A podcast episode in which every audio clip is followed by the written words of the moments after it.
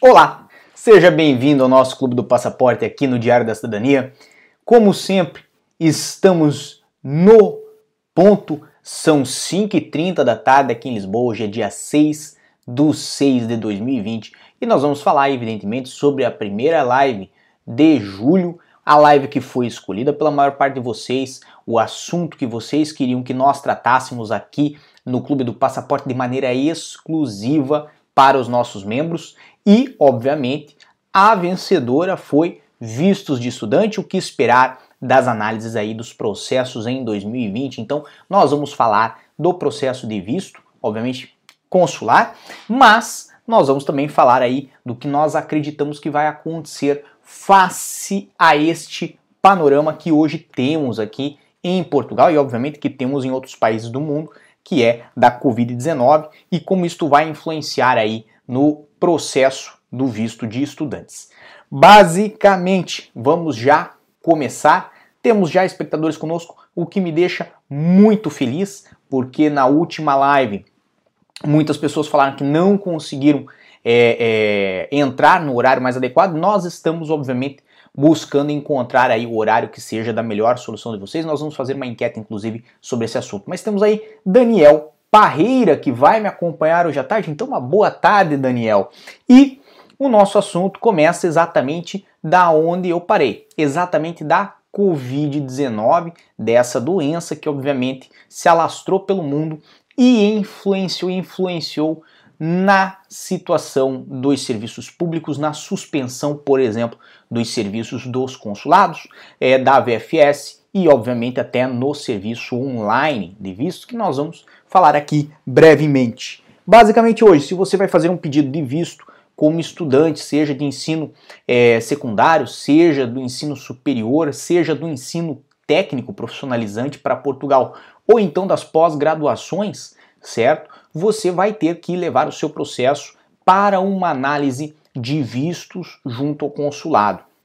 E essa análise pode ocorrer com ingresso no consulado, na VFS ou online. Se existe o serviço da VFS no país em que você vive, você deve fazer pelo serviço da VFS. Se não existe, é via consular ou online. Lembrando que o processo online ele está relacionado ao consulado, então ele vai gerar aí um é, é, é, um dia de agendamento, um agendamento para comparecimento em um consulado. Nos cadastros que nós fizemos dos processos online para quem vive no Brasil, que interessa muito, né? Nos cadastros que nós fizemos é, no sistema online de pedido de vistos, alguns consulados não estão servidos dele. Ou seja, ele está reduzido ao consulado de Salvador e ao consulado é, de Recife. Se eu não me engano, são esses dois que têm a opção aí de serviços é, é, de entrada no pedido de visto de forma online. Nos demais, onde tem VFS, a VFS é priorizada. Então, esta suspensão dos serviços, seja do consulado ou da VFS, ela atualmente está até dia 15 de junho, certo? 15 de junho. Lembrando que eu falei essa é a primeira live de julho, não, essa é a primeira live de junho, eu que me confundi, certo? Mas 15 de junho de 2020, que é mais ou menos aí daqui a nove dias, certo? E até lá não haverá serviço de atendimento ao público por parte desses consulados. Depois, depois haverá sim o retomamento dos serviços com, imagino eu, obviamente, a concessão de diversos vistos que estão ao momento já analisados por parte do CEF e aguardam, obviamente, é, o consulado retornar ao seu serviço para que os detentores desse visto sejam chamados ou ao consulado ou à VFS, né, aonde fizeram a entrega do visto, para que recebam a vinheta no seu passaporte. Nestes casos, vistos não perderam, não perderam na capacidade de análise. Porque quem faz a análise é o CEF, nós já falamos em vários vídeos sobre isso. Basicamente, o consulado só faz a remessa da documentação para o CEF e o CEF, através da sua análise, diz se pode ou não pode ser concedido esse visto. Ou seja, o CEF, aqui em Portugal, apenas para fazer um adendo, esteve a trabalhar de forma eletrônica e priorizou este tipo de análise, ou seja, análise de processo de manifestação de interesse, análise dos processos de visto que chegam aqui em Portugal pelo meio eletrônico, ou seja, é possível que os funcionários do CEF fizessem ali análise dos processos que já estavam em tramitação, mas isto não exclui que possam ter prejuízos para aquelas pessoas que deram entrada nos últimos dias de funcionamento do consulado ou da VFS no seu processo de visto e quando houve a suspensão, este processo não foi enviado aqui para Portugal. Então, esse processo pode ter ficado ali é, 30, 60 dias parado e agora, quando retomar os serviços, ele vai vir para Portugal para sofrer uma análise para retornar ao consulado. É, de um modo geral, essas são as exceções. A regra é: processos que estavam em espera vão ser é, devolvidos aos interessados aí, talvez com a concessão do visto. Isso depende de como foi feito o processo, né, da documentação que foi juntada, mas talvez aí com a concessão do visto as pessoas serão chamadas aí a partir de 15 de junho para retirar o visto. Pode acontecer uma prorrogação da suspensão? Pode, certo? Em que casos? Em casos específicos, aonde o país que esteja o consulado, a VFS, não esteja com uma situação sanitária é, é, compatível com a retomada de serviços. Ou seja, se houver uma decretação por parte do governo de que será feito um lockdown ou de que se manterá uma, um isolamento, poderá não ser aberto o consulado português e permanecerá encerrado por mais tempo.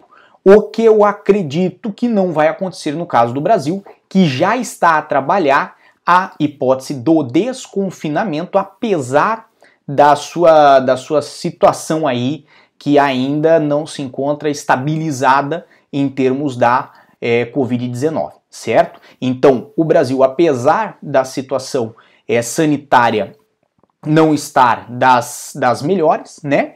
É, já está determinando aí o desconfinamento e com data, evidentemente, aí para 15 de junho, muitos dos serviços retornarem, dentre eles, evidentemente, consulados e VFS. Caso isso não aconteça, vocês vão ver aqui no canal, né, esta prorrogação. Então, o que, que ocorre hoje na cabeça de quem tem é, interesse em iniciar um ano letivo aqui em Portugal, em quem tem interesse em iniciar os estudos aqui em Portugal, tem data de início de aulas já determinada. Geralmente, ano letivo aqui em Portugal começa em setembro, e outras pessoas que têm interesse em vir para Portugal através do processo de visto, né? O que essas pessoas estão pensando? Se compensa esperar o consulado abrir ou não. Se compensa vir diretamente a Portugal para tratar do seu processo. Né? E dentre esses fatores nós temos que elencar aí algumas pontuações já históricas, certo? Não é segredo que os processos de visto de estudante são a maior parte dos procedimentos hoje ingressados junto aos consulados portugueses no Brasil, ocupam aí mais de 70% dos vistos que são emitidos por esses consulados, né? E, obviamente, a data de início do ano letivo é na maior parte das situações, né? Existem raras exceções em que as pessoas conseguem obter um visto porque as aulas vão iniciar em janeiro, fevereiro ou março, mas a maior parte dos casos é de início de aulas em setembro, o que faz com que os meses aí de junho, julho e agosto, principalmente julho e agosto, né, fiquem é, com um excesso de pedidos junto aos consulados e isso faça com que atrase no processamento dos pedidos de visto. Então, o que, que ocorre? Temos aí né, um habitual e histórico atraso do processo de visto, né, dos processos de visto, todos os processos, não falo só do visto de estudante, mas de todos os processos no Brasil, quando nós né, calculamos a, a, a, os meses de julho, de agosto e de setembro, aonde os consulados ficam abarrotados com os processos e não conseguem dar seguimento dentro dos prazos, certo? Do processamento de todos os vistos. Então, o que, que acontece a partir daí? Eu estou vendo que estão vindo perguntas, podem mandar as perguntas. Eu vou continuar minha linha de raciocínio, depois eu vou às perguntas, tá bem? De qualquer forma, o que acontece nessa situação? Há, por parte dos consulados, há por parte do governo português uma determinação de prioridade de tratamento. Então o que, que ocorre? E eu acredito que este ano vai ocorrer com toda certeza, não só pelos fatores históricos, mas principalmente por esse agravamento da Covid. Os processos de visto que forem relacionados aos estudantes que tenham início de aula em setembro vão ter prioridade de tratamento. E desta forma, com prioridade de tratamento, vão passar na fila na frente dos outros vistos, que são os vistos de é, aposentados, os vistos para trabalhadores, os vistos para empreendedores, os vistos em geral, certo? Vão ser é, é, atrasados para que se priorize o processamento do caso dos vistos de estudante, porque estas pessoas têm uma data determinada para ingressar na instituição de ensino e, obviamente, atrasar estes processos pode prejudicar o aluno no seu desenvolvimento acadêmico e, evidentemente, inviabilizar o fundamento né, principal do visto, que é o estudo. Então, provavelmente, os consulados no Brasil vão optar por dar esta prioridade de tratamento ao caso dos vistos de estudante. E aí nós temos o prazo de tratamento, que deve sempre ser observado. O visto de estudante, ele tem a prerrogativa de ser tratado de uma forma muito mais simples e muito mais célere.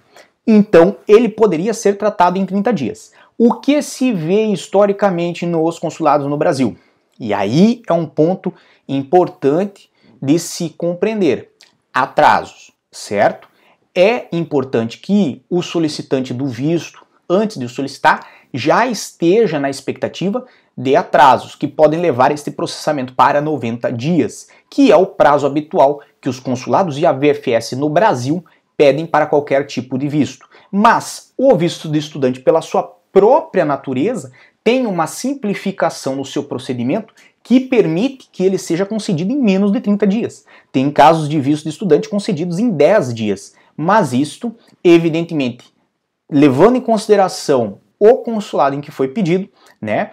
E, obviamente, conhecendo a historicidade ocorrida no Brasil, é mais improvável no caso dos consulados que atuam no Brasil. A concessão no Brasil é mais provável para o prazo de 90 dias. E aí o que ocorre?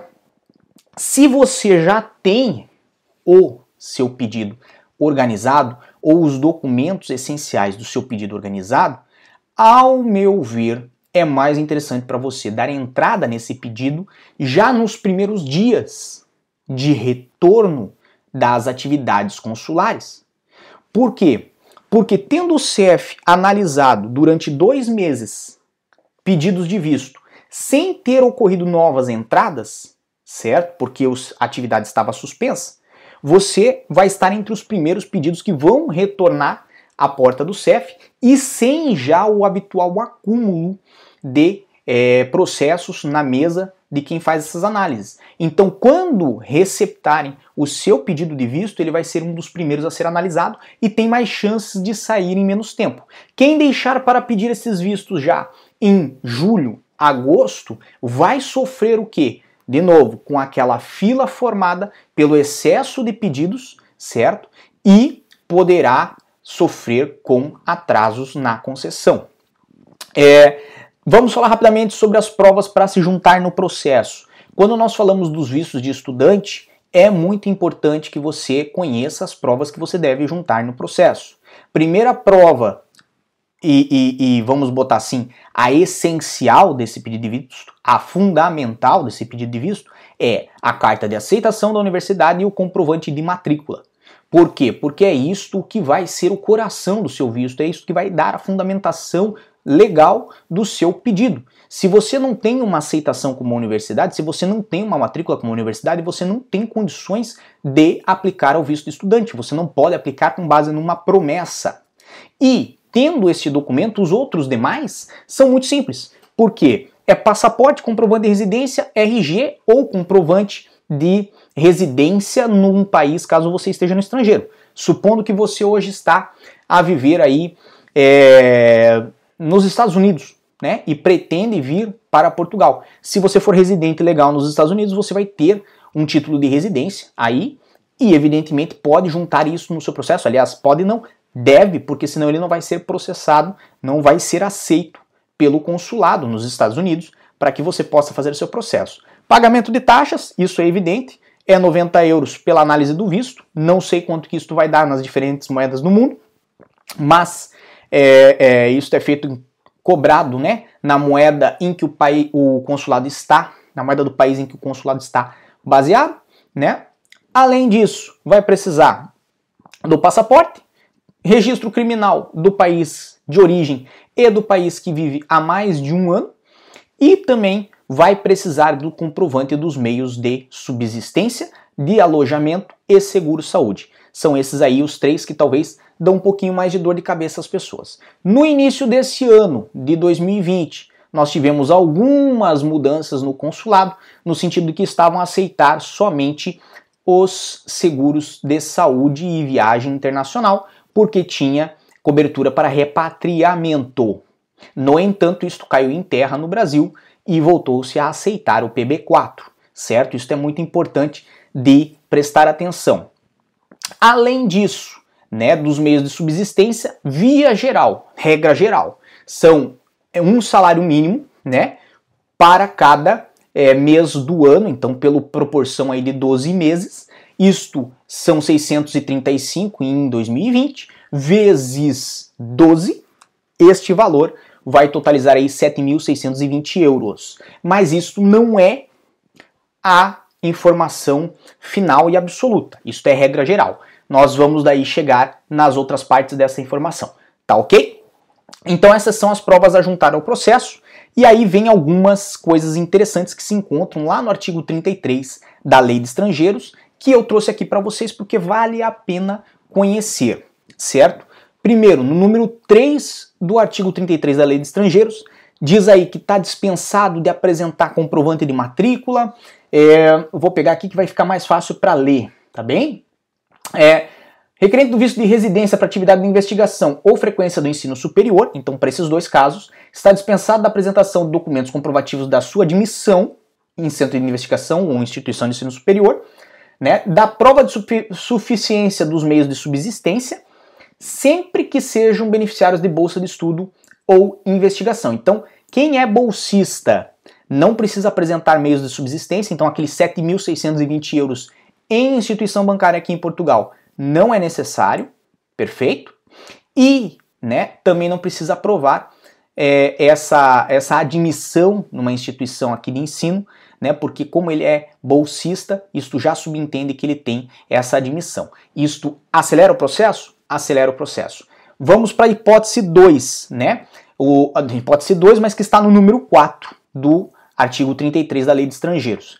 Para quem for é, beneficiário de bolsa do Instituto Camões, certo? Então, requerendo visto de residência para efeitos de frequência no ensino superior, secundário ou profissional, está dispensado da apresentação dos documentos comprovativos da sua admissão em instituição de ensino superior, secundário ou profissional, certo? E da prova de suficiência dos meios de subsistência quando esteja é, beneficiado pelas bolsas atribuídas pelo Instituto Camões. Então, quem tem bolsa desse instituto também não precisa comprovar meios de subsistência e também não precisa comprovar que foi admitido em instituição aqui em Portugal. É basicamente o primeiro e o segundo exemplo que nós demos são muito parecidos, mas um é mais abrangente, fala de bolsas, certo? Em geral, e o outro refere-se especificamente aos beneficiários do Instituto Camões. No número 6, nós temos a nossa terceira hipótese, que são os dispensados de apresentar ao pagamento de propinas e meios de subsistência. É, vamos dar uma lida rápida aqui. O requerimento de visto de residência para efeitos de frequência do ensino superior, então é para o caso específico da frequência do ensino superior, não se aplica aos secundaristas nem aos profissionalizantes, certo? Está dispensada a apresentação de documentos comprovativos do pagamento de propinas e meios de subsistência quando admitido em instituição de ensino superior aprovada para efeitos da aplicação dessa lei, certo? Que é a lei de estrangeiros, né? Nos termos do número 5 do artigo 91. Ou seja, há algumas instituições de ensino aqui em Portugal que elas já são pré-aprovadas para a finalidade é, de concessão de vistos de residência. Isto vamos botar assim, via de regra, se você não sabe se é ou não é, você pode perguntar direto à instituição se ela é pré-aprovada para essa finalidade. Se não tiver ainda uma resposta da instituição, ou se antes de se aplicar à instituição quiser saber, pense assim: é uma instituição grande, conhecida? Geralmente ela é pré-aprovada. O CEF também prepara uma listagem para esse efeito. Nós vamos tentar, depois do vídeo, colocar esta listagem aqui embaixo. Mas, caso reste alguma dúvida, sempre pense assim: as maiores e mais conceituadas sempre estão à frente das menores. Então, a tendência de que elas sejam pré-aprovadas é maior. E aí nós temos um quarto caso, e esse quarto caso é muito interessante porque atinge muitos dos nossos ouvintes, muitos da, muitas das pessoas que nos acompanham, certo? Que está lá também no número 7 daí agora, né, do artigo 33 da Lei de Estrangeiros, que fala da comunicação prévia para quem for de país falante de língua portuguesa, país de língua oficial portuguesa, certo? Vamos dar uma leitura rápida aqui. O parecer prévio previsto no, no número 1 do artigo 53 desta lei, obviamente, né, na sua redação atual, pode ser substituído por comunicação prévia ao Serviço de Estrangeiros e Fronteiras quando o requerente de visto de residência para efeitos de frequência do ensino superior, então não estamos falando de novo de profissionalizantes, não estamos falando de novo de secundaristas, só do ensino superior, certo? Seja nacional do estado terceiro de língua oficial portuguesa. Então aí nós temos Brasil, Angola, Moçambique, é, Cabo Verde, diversos países que são de língua oficial portuguesa. E qual é a vantagem dessa é, desse benefício aí do número 7? É que o processo também tramita de forma mais célere, porque não necessita de um parecer prévio, somente de uma comunicação. A comunicação ela é mais simples e mais célere de ser feita. Então, o processo vai vir para tratamento diretamente em Portugal, retorna ao consulado e aí a pessoa vai pegar a vinheta do visto.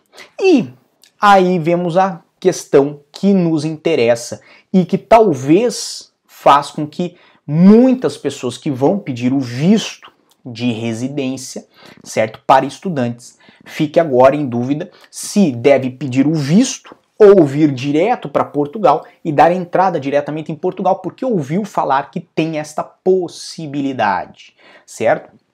E de fato, existe na lei ali uma previsão, né, de que é possível dar entrada na autorização de residência para estudantes do ensino secundário ou do ensino superior diretamente em Portugal com a dispensa do visto de residência. Lógico, não é a forma, o processo de imigração formal é aquele que é prescrito pela lei como legal, então seria algo um pouco à margem, certo? Da entrada regular, porque a pessoa vai entrar com um visto inadequado para a finalidade dela, ela vai entrar vamos botar aí com uma isenção de visto ou com visto Schengen, quando na verdade ela vinha para residência, um visto de curta duração, por exemplo, quando ela não vem para ficar 45, 90 dias, ela vem para permanecer para mais de ano em Portugal.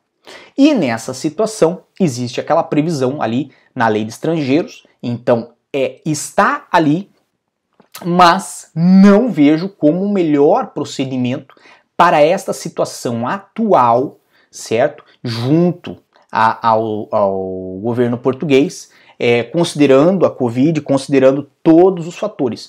Por que, que eu digo isso?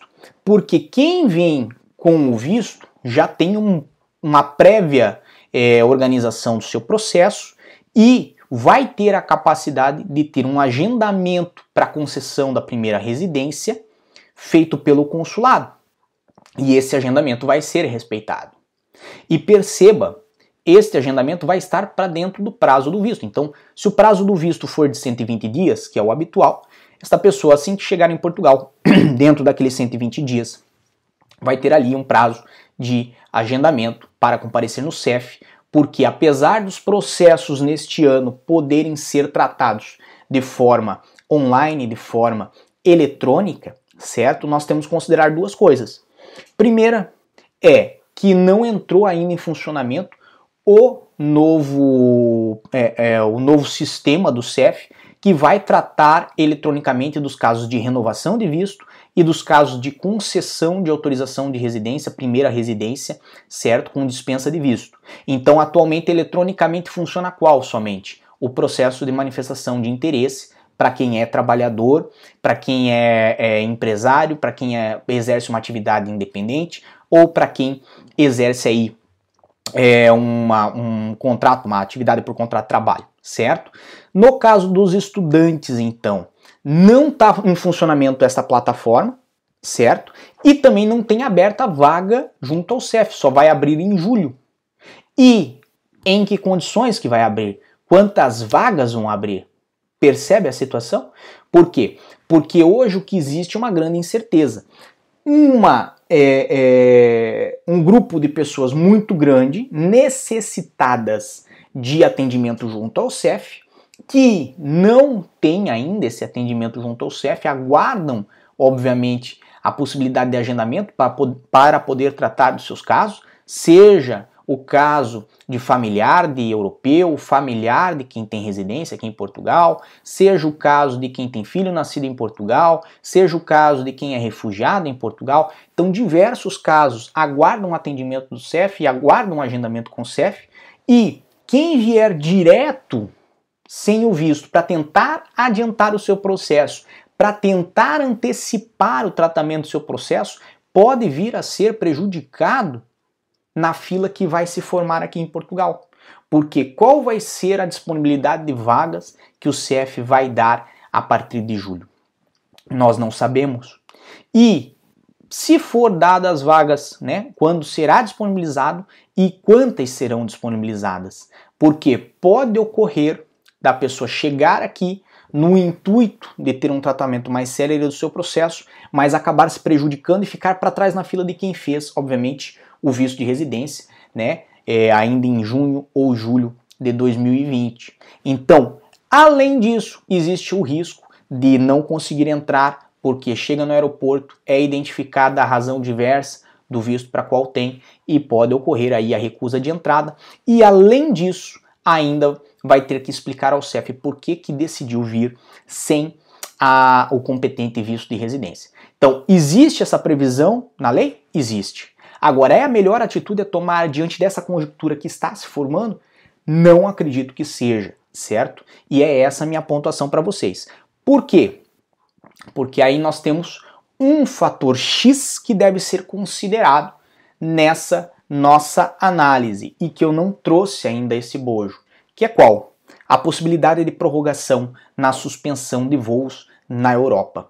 Então, voos de estados terceiros, ou seja, de países de fora da União Europeia, podem continuar a ser restringidos ou podem aumentar, inclusive, as restrições. Por quê? Porque há hoje ilações, há hoje discussões no sentido de que pode haver aí uma, uma restrição um pouco maior na vinda do Brasil, certo?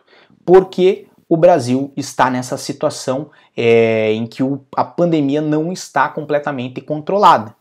E, para não ocasionar um problema de saúde pública em Portugal, acabaria havendo mais restrições. Lembrando que hoje a situação é qual?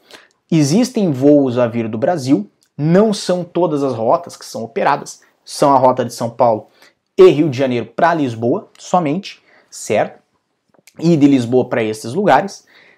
Lembrando que tem sido priorizado o embarque de quem? Quem tem nacionalidade portuguesa ou europeia e quem tem visto de residência para Portugal. Quem não tem nenhum e nem outro, certo? Se for familiar de um cidadão europeu ou de um é, cidadão residente em Portugal, teria o direito de aqui entrar.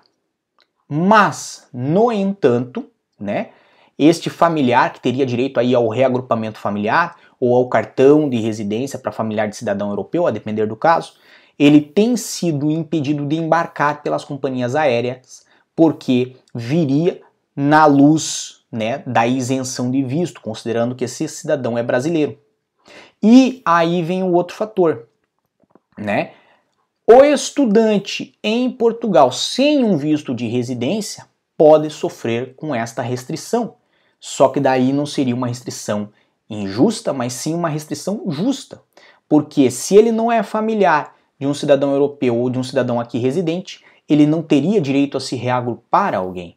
E como ele não teria esse direito a se reagrupar a alguém, a companhia aérea pode exercer esse direito de remarcar a passagem para um momento posterior em que os voos não estivessem é, restringidos, certo? Então tem que se tomar muita cautela na decisão da estratégia em que você for tomar, né, que você for executar para ir vir para Portugal como estudante, justamente para não se prejudicar aí no, no, no, no caminho do seu processo, né? Porque como ele disse, como eu informei, né, pode ocorrer, pode a, haver aí uma prorrogação destas restrições aos voos e, obviamente, a companhia aérea vai fazer uma análise de caso a caso.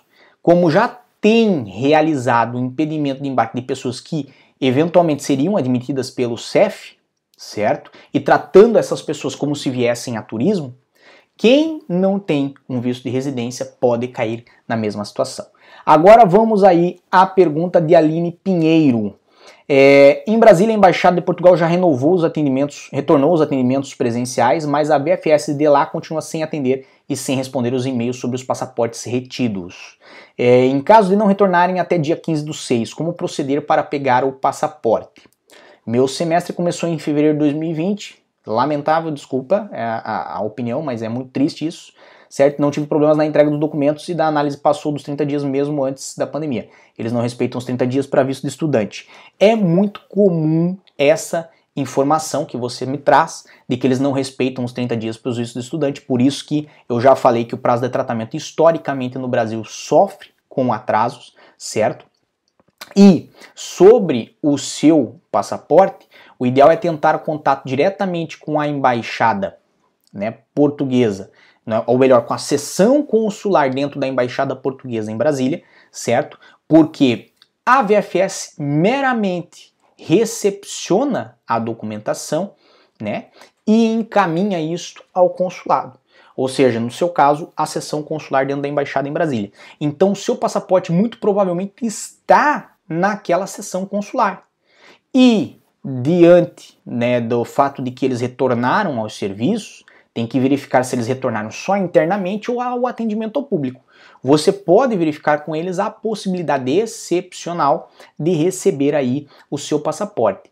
Não significa que eles vão atender, certo? Significa que você é, é, deve mirar né, as suas, as suas, os seus requerimentos né, a essa entidade. Por quê? Porque a VFS, como ela trabalha no Brasil inteiro, fechou São Paulo, as outras unidades elas seguiram a determinação de São Paulo e obviamente mantiveram-se, aí vão se manter sem é, retornar ao serviço como São Paulo e retornarão muito provavelmente quando São Paulo retornar, tá bem? Isto foi uma forma de organização da PFS. Não significa que ela fosse obrigada a fazer dessa forma, mas assim o fez. Daniel Parreira mandou a VFS respondeu o meu e-mail informando que com o retorno da emissão de vistos não garantem mais o prazo de emissão, deixando em aberto sendo que esse prazo era de 60 a 90 dias. Uma vez que o passaporte fica, reti fica retido até a emissão, como devo proceder na incerteza se vou ter meu passaporte a tempo de viajar para Portugal? Bem, nós esperamos que é, retornando os serviços, eles façam a comunicação a quem tem o passaporte retido para ir lá buscar com os vistos deferidos ou não, certo? Na maior parte dos casos, com os vistos deferidos. Até porque eu também acredito que a análise dos processos de visto esse ano, diante da pandemia da Covid, né, vão ser de certa forma mais céleres e vão ser também de certa forma é, é, mais levianos, vamos botar assim, ou melhor dizendo, para usar uma, uma expressão mais correta, vão ganhar aí uma colherzinha de chá certo? Então acredito que muitos processos de visto vão ganhar aí uma possibilidade de aceitação com um documentinho em falta, com uma coisinha ou outra que não estava bem explicada, tá bem? Por causa, obviamente, dessa colher de chá, certo? Mas isso não vai se manter para sempre. Então é algo que vai ser aí só até mitigar as situações. O que, que ocorre? Nessa situação, a devolução do passaporte é necessária, evidentemente, para que você possa viajar. Você vai ter que esperar o retorno da VFS, certo? E a partir do momento do retorno, vai ter que indagar para eles, né, sobre a possibilidade dessa da devolução do, do seu passaporte. E caso tenha é, o início das aulas já muito próximo ou a viagem, né, a viagem previsível, porque você não deveria ter comprado a passagem, não sei se comprou, mas a, a orientação deles no site é sempre que não compre. Então, a viagem previsível, vamos dizer que estivesse marcada para esse mês, né, você deve lembrá-los de que a sua previsão era para este mês e você teve custos relacionados a esta previsão, como por exemplo a reserva de hotel, ou de Airbnb, ou de alojamento, certo? Que você não pode vir a perder. Isto vale a pena você fazer um lembrete para eles, obviamente de forma escrita, né? Não aconselho nunca só pelo telefone, porque a palavra dita ela não fica, não fica memorizada. Mas por escrito é sempre bom fazer estas indagações, tá bem? E tem outra aqui, é, também Daniel Parreira. Sobre a documentação, provar os meios de subsistência, estaria apresentando uma declaração de responsabilidade financeira, anexando o imposto de renda do meu responsável. Perfeito. Devo apostilar ambos os documentos ou apenas o reconhecimento de firma é suficiente? Até a pandemia, aceitava-se que fosse só o reconhecimento de firma, não precisava apostilar. Dos documentos que necessitavam apostilamento, era somente a certidão criminal, certo? Além disto, nada mais precisava. Agora, vamos aos é, é, lembretes, aos avisos paroquiais aí do nosso, do nosso, da nossa live de hoje. O assunto perdedor não vai ser perdedor, certo? Vai ser tratado também em nosso canal. Nós estamos organizando aí uma live pública, né, que não vai ficar daí aqui entre as nossas do Clube do Passaporte, vai ficar ao público, visível a todos, mas obviamente que contou aí com as pontuações de vocês, com a escolha de vocês, que eu agradeço muito e hoje nós vamos colocar também aí o novo, o novo, a nova enquete para que vocês possam votar e eu peço que votem, é importante que vocês votem no assunto que vocês querem para a primeira live do próximo mês, certo? Então, isto é muito importante porque vocês vão dar um delineamento aí do que nós vamos trazer aqui para o nosso clube do passaporte. E, como eu falava, é o assunto de arrendamentos vai ser tratado de forma pública no nosso canal. Não sei se hoje ou amanhã, mas eu acredito que hoje ainda, porque eu estou assim com uma animação muito grande para a parte da gravação, para a parte de vídeos hoje, tá bem? A Aline mandou, obrigada já entrei em contato com a seção consular da Embaixada de Brasília, eles só entregam passaporte se a VSF der o aval para tratamento do utente diretamente na seção consular. Aí eu lhe oriento a mandar um e-mailzinho para a VFS, para a área deles lá de São Paulo, certo? Por quê? Porque a área de São Paulo ela se mostra sempre mais competente do que as demais e é ela quem faz a, a ah, o controle das demais, certo? Então mande um e-mailzinho com a cópia desse e-mail que você recebeu aí do consulado, certo? Indicando para a VFS de que o consulado quer lhe devolver o passaporte, só precisa do aval deles. Eu imagino que você vai conseguir isso, tá bem? É, para quem tiver dúvidas ou não tiver acompanhado a nossa live ao vivo, e eu quero que você acompanhe ao vivo, mas se você não teve tempo, não pôde, deu um sol tremendo e você não quis, certo? Você tem aqui embaixo, esta área de comentários é só sua, não é de mais ninguém. Você que faz parte do nosso clube do passaporte, tem essa área aqui para você colocar o seu comentário, colocar a sua dúvida e certamente chamará mais a nossa atenção do que um comentário largado aí no meio de um vídeo público que tem muitas pessoas a comentar, tá bem? Agradeço muito a presença de quem aqui nos acompanhou hoje. Até pude me delongar um pouquinho mais do que o que eu tinha planejado, mas eu agradeço muito a sua presença, agradeço ao Daniel, agradeço a Aline por terem mandado as suas dúvidas e com certeza nós vamos chegar aí a um material sempre de excelência com a ajuda de vocês. Por enquanto era só, pessoal. Um grande abraço. O que você acaba de assistir tem caráter educativo e informativo. Compõe-se de uma avaliação genérica e simplificada. Agora, se você quer saber de fato como as coisas são, você vai ter que ler.